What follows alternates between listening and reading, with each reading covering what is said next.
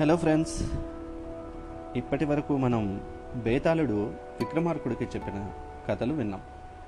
ఇక నుండి మనం విక్రమార్కుని యొక్క చరిత్రను తెలుసుకుంటాం. ఈ కథలు కూడా మీకు నచ్చుతాయని ఆశిస్తూ ఇక తర్వాత ఏం జరిగిందో కథలోకి వెళ్దామా? మూడవ నాడు భోజరాజు సభకి వచ్చి విక్రమార్క సింహాసనానికి నమస్కరించి సాలబంజికలారా తర్వాత ఏం జరిగింది? చెప్పండి అని మళ్ళీ ప్రశ్నించాడు. మూడవ మెట్టుపైనున్న సాలబంజిక నవ్వి ఏం జరిగిందో చెప్పాల్సిన ధర్మం నాకు ఉంది భోజరాజా. నా పేరు కోమలవల్లి. ఆ తర్వాత ఏం జరిగిందంటే అంటూ తను విక్రమార్కుడి చరిత్ర చెప్పడం మొదలుపెట్టింది. విక్రమార్కుడి వల్ల పునర్జీవితులైన తొమ్మిది తొంభై తొమ్మిది మంది రాకుమారులు అతడికి సామంతులుగా ఉంటామని తమంత తాముగా ఏకగ్రీవంగా ప్రకటించి విక్రమార్క సార్వభౌముల వారికి జయము జయము అంటూ పలికారు.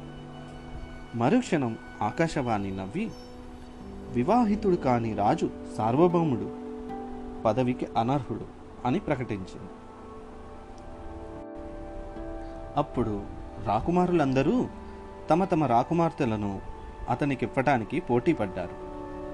విక్రముడు వాళ్ళని వారించి ఆకాశవాణి వాక్కు కాళికామాత వాక్కుతో సమానం. ఆ దివ్యవాణి నా వివాహ ప్రస్తావన చేసిందంటే అందులో ఏదో విశేషం ఉంటుంది. ఏది ఎప్పుడు ఎలా జరగాలో ఆ తల్లి నిర్ణయిస్తుంది అని చెప్పి వాళ్ళని వారి వారి రాజ్యాలకి సాగనంపి తాను నగరానికి వచ్చి జరిగిందంతా బట్టికి తెలియపరిచాడు. బట్టి సాలోచనగా తలపంకించి అన్నా ఆకాశవాణి మాటలను బట్టి ఆలోచిస్తుంటే త్వరలోనే ఏవో విచిత్రాలు జరగబోతున్నాయని నాకు అనిపిస్తోంది అన్నాడు. విక్రమార్కుడు నవ్వి జరగని చూద్దాం అన్నాడు. వారం తరువాత ఎనిమిదవ రోజున ఆనాటి సూర్యోదయంతో సూర్యగ్రహణం ప్రారంభమైంది. గ్రహణం విడిచాక బట్టి విక్రమార్కులు అంతఃపురంలో పుణ్యస్నానాలు చేస్తుండగా రాజప్రాకార ద్వారానికి వ్రేలాడగట్టిన ధర్మగంట ఠంగ్ ఠంగ్ అంటూ దిక్కులు పిక్కటిల్లేలా ప్రతిధ్వనించసాగింది. ఆర్తులు ఎవరో సాయం కోరి ధర్మగంట వాయిస్తున్నారని గ్రహించి బట్టి విక్రమార్కుడు పరుగు పరుగున ద్వారం వద్దకు వచ్చారు. అక్కడో బ్రాహ్మణుడు ఆర్తితో కన్నీరు మున్నీరుగా విలపిస్తున్నాడు.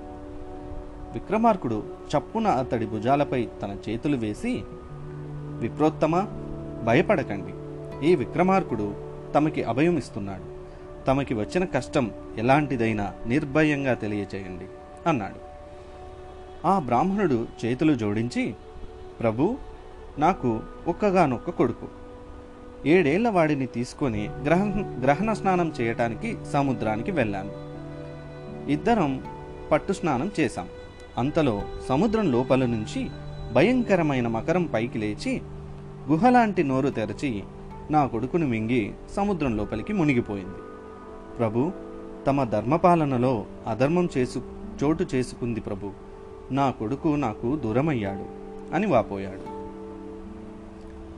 ఆ దుర్ఘటన గురించి విన్న బట్టి అన్నా ఆకాశవాణి వాక్కుకి అంకురార్పణ జరిగినట్లుంది అన్నాడు. ఆ మాట వింటూ విక్రమార్కుడు ఉలిక్కిపడ్డాడు. అంకురార్పణ జరిగిందా? అంటే బట్టికి ఆరు నెలలు రాజ్యపాలనా బాధ్యతలు అప్పగించి బ్రాహ్మణుని వెంట సముద్ర తీరానికి వెళ్ళాడు విక్రమార్కుడు. కాళికాదేవి ప్రసాదించిన రత్నకంబలి బెత్తము నిమ్మపండు విభూది సహా బేతాళుడు అదృశ్యంగా అతన్ని అనుసరించాడు. తన పుత్రుడిని మొసలిమింగిన ప్రాంతాన్ని చూపించాడా బ్రాహ్మణుడు. అక్కడ మకరి జాడలు కనిపించకపోవడంతో బ్రాహ్మణుడికి నచ్చజెప్పి నగరానికి తిరుగు ప్రయాణం చేయించి బేతాళ సాగరంలో అన్వేషణ తప్పదు. అమ్మవారిచ్చిన రత్నకంబలి సిద్ధం చెయ్యి అన్నాడు విక్రమార్కుడు అదృశ్యంగా ఉన్న బేతాళుడు సిద్ధం ప్రభు అని చెబుతుండగానే రత్నకంబలి నేల మీద ప్రత్యక్షమైంది. విక్రమార్కుడు రత్నకంబలి మీద ఆసీనుడై జై మహంకాళి అని జపించాడు భక్తితో. మరుక్షణం కంబలి గాలిలోకి లేచి సముద్ర ఉపరితలం పైన వేగంగా ప్రయాణించసాగింది. అలా ఎంతసేపు ఎంత దూరం ప్రయాణించినా మకరి జాడ కనిపించకపోయేసరికి విక్రముడు తల పంకిస్తూ బేతాళ విచిత్ర ధ్వనులు చెయ్యి మకరిని ఆకర్షించు అన్నాడు. వెంటనే బేతాళుడు బెక బెక బెక అంటూ కప్పల లుల లుల లుల అంటూ కొంగల పెద్ద పెద్దగా ధ్వనులు చేయసాగాడు. ఆ శబ్దాలు ప్రతిధ్వనించినంతనే సముద్ర జలాలను చీల్చుకుంటూ నిలువున నీళ్ళలోంచి పైకి లేచిన మకరి పెద్ద సొరంగం లాంటి తన నోటిని తెరిచింది. వెంటనే జై మహాంకాళి అంటూ మకరి నోటిలోకి దూకాడు విక్రమార్కుడు. మకరి చప్పున నోరు మూసుకుంటూ నీళ్ళలో మునిగిపోయింది. మకరి కడుపులోకి ప్రవేశించిన విక్రమార్కుడు అక్కడ కనిపించిన దృశ్యాన్ని చూసి నిర్ఘాంతపోయాడు. ముసలి గర్భంలో దివ్యకాంతులు విరజిమ్ముతున్న స్వర్ణభవలం విలసిల్లుతోంది.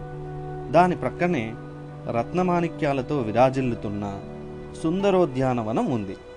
ఆ ఉద్యానవనంలో క్రింది భాగమంతా మొసలి దేహాలు కలిగి పై భాగమంతా అమరుల వలెనున్న నలుగురు బాలురు తమ వయస్సే ఉన్న బ్రాహ్మణ బాలుడితో ఆటలాడుకుంటున్నారు. తాను అన్వేషిస్తున్న బాలుడు అతడేనని గుర్తించి విక్రమార్కుడు చప్పున వనంలో అడుగుపెట్టి ఆ బాలుడి చెయ్యి పట్టుకున్నాడు. అతన్ని చూసి మిగతా బాలురు నరుడు నరుడు నరుడొచ్చాడు అంటూ బిగ్గరగా కేకలు పెట్టారు. విక్రముడు ఆ కేకలు పట్టించుకోకుండా బ్రాహ్మణ బాలుడిని గట్టిగా పట్టుకుని కత్తి దూసి జై మహాంకాళి అని నినదిస్తూ మకరి గర్భాన్ని నిలువునా చీల్చాడు. చీలిన భాగం ద్వారా పైకెగురుతూ బాలుడితో సహా బయటకు వచ్చాడు. మరుక్షణం మకరి శరీరంపై భాగమంతా దివ్య కన్యలా మారిపోయింది. అది గాంచి విక్రముడు విస్తుబోయాడు అప్పుడా మకరకాంత చేతులు జోడించి నమస్కరించి విక్రమార్క మహారాజా నమస్కారం. నేను మకరకాంతని. ఈ సముద్ర గర్భంలోని మత్స్యలోకం ప్రక్కనున్నది మా లోకం. ఆ భవనం నాది. వారు నా పుత్రులు. ఒకసారి నా పుత్రులకి మానసోల్లాసం కలిగించడానికి నేను ఈ జలాలని అల్లకల్లోలం చేస్తుంటే సముద్రం పైగా బ్రహ్మలోకానికి ఆకాశయానం చేస్తున్న ఒక మహర్షిని ఆ జలాలు ముంచెత్తాయి.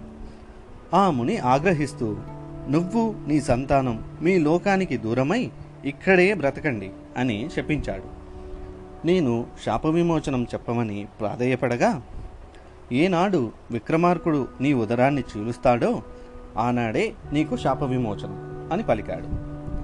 ప్రభు మిమ్మల్ని రప్పించడానికే ఈ బ్రాహ్మణ బాలుడిని అపహరించాను. ఇన్నాళ్ళకి మీ దయ వల్ల నాకు శాప విమోచనం అయింది కృతజ్ఞతగా మీకో విషయం చెప్తాను. మీకు అర్ధాంగి కాగల కన్య హేలావతి స్వయంవరం జరగబోతోంది. వెళ్ళండి ఆ కన్యని మెప్పించండి వివాహమాడండి అని పలికింది. విక్రమార్కుడు తల పంకిస్తూ ఎవరి హేలా హేలావతి అనుకున్నాడు.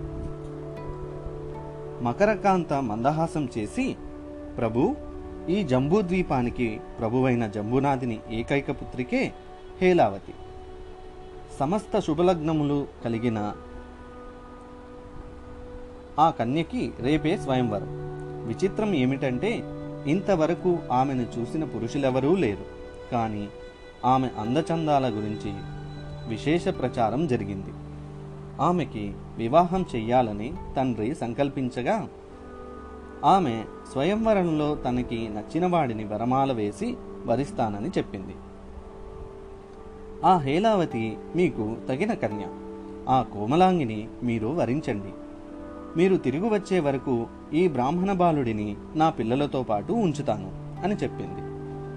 విక్రమార్కుడు సరేనని బాలుడిని ఆమె రక్షణలో ఉంచి కాళికాదేవి తనకి ప్రసాదించిన నిమ్మపండు చేతనుంచుకొని వజ్రాల వర్తకుడి రూపం నాకు లభించుగాక అనుకున్నాడు.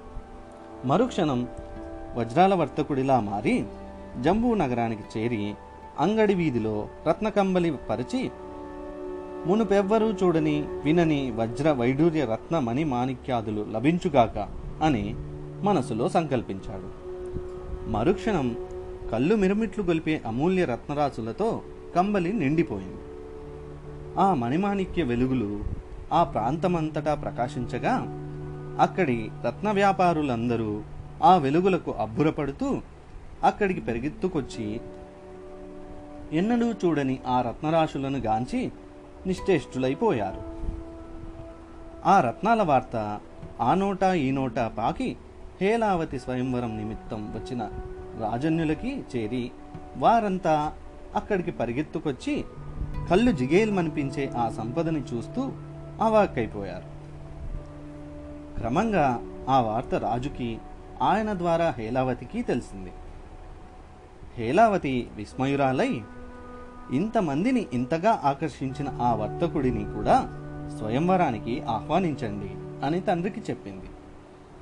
ఒక్కగానొక్క కూతురి మాట కాదనలేని రాజు అంగడి వీధికి వెళ్ళి వర్తక వేషధారిలో ఉన్న విక్రముడిని చూసి అతడిలో ప్రస్ఫుటమవుతున్న దివ్య తేజస్సుకి అచ్చరు ఉందుతూ మహాత్మా నా ఏకైక పుత్రిక హేలావతి స్వయంవరానికి తమరిని సాదరంగా ఆహ్వానిస్తున్నాను అంటూ విక్రముడిని స్వయంవర మండపానికి తీసుకువెళ్ళాడు.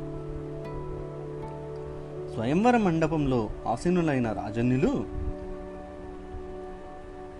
విక్రమాడుకుని చూసి అందరూ ఆశ్చర్యపోయారు. విక్రమార్కుడు చుక్కల్లో చంద్రుడిలా దివ్య తేజస్సుతో ప్రకాశించసాగాడు. మిగతా రాజులందరూ అతడి ముందు సూర్యుని ముందు దివిటీల వలె వెలవెలబోయారు.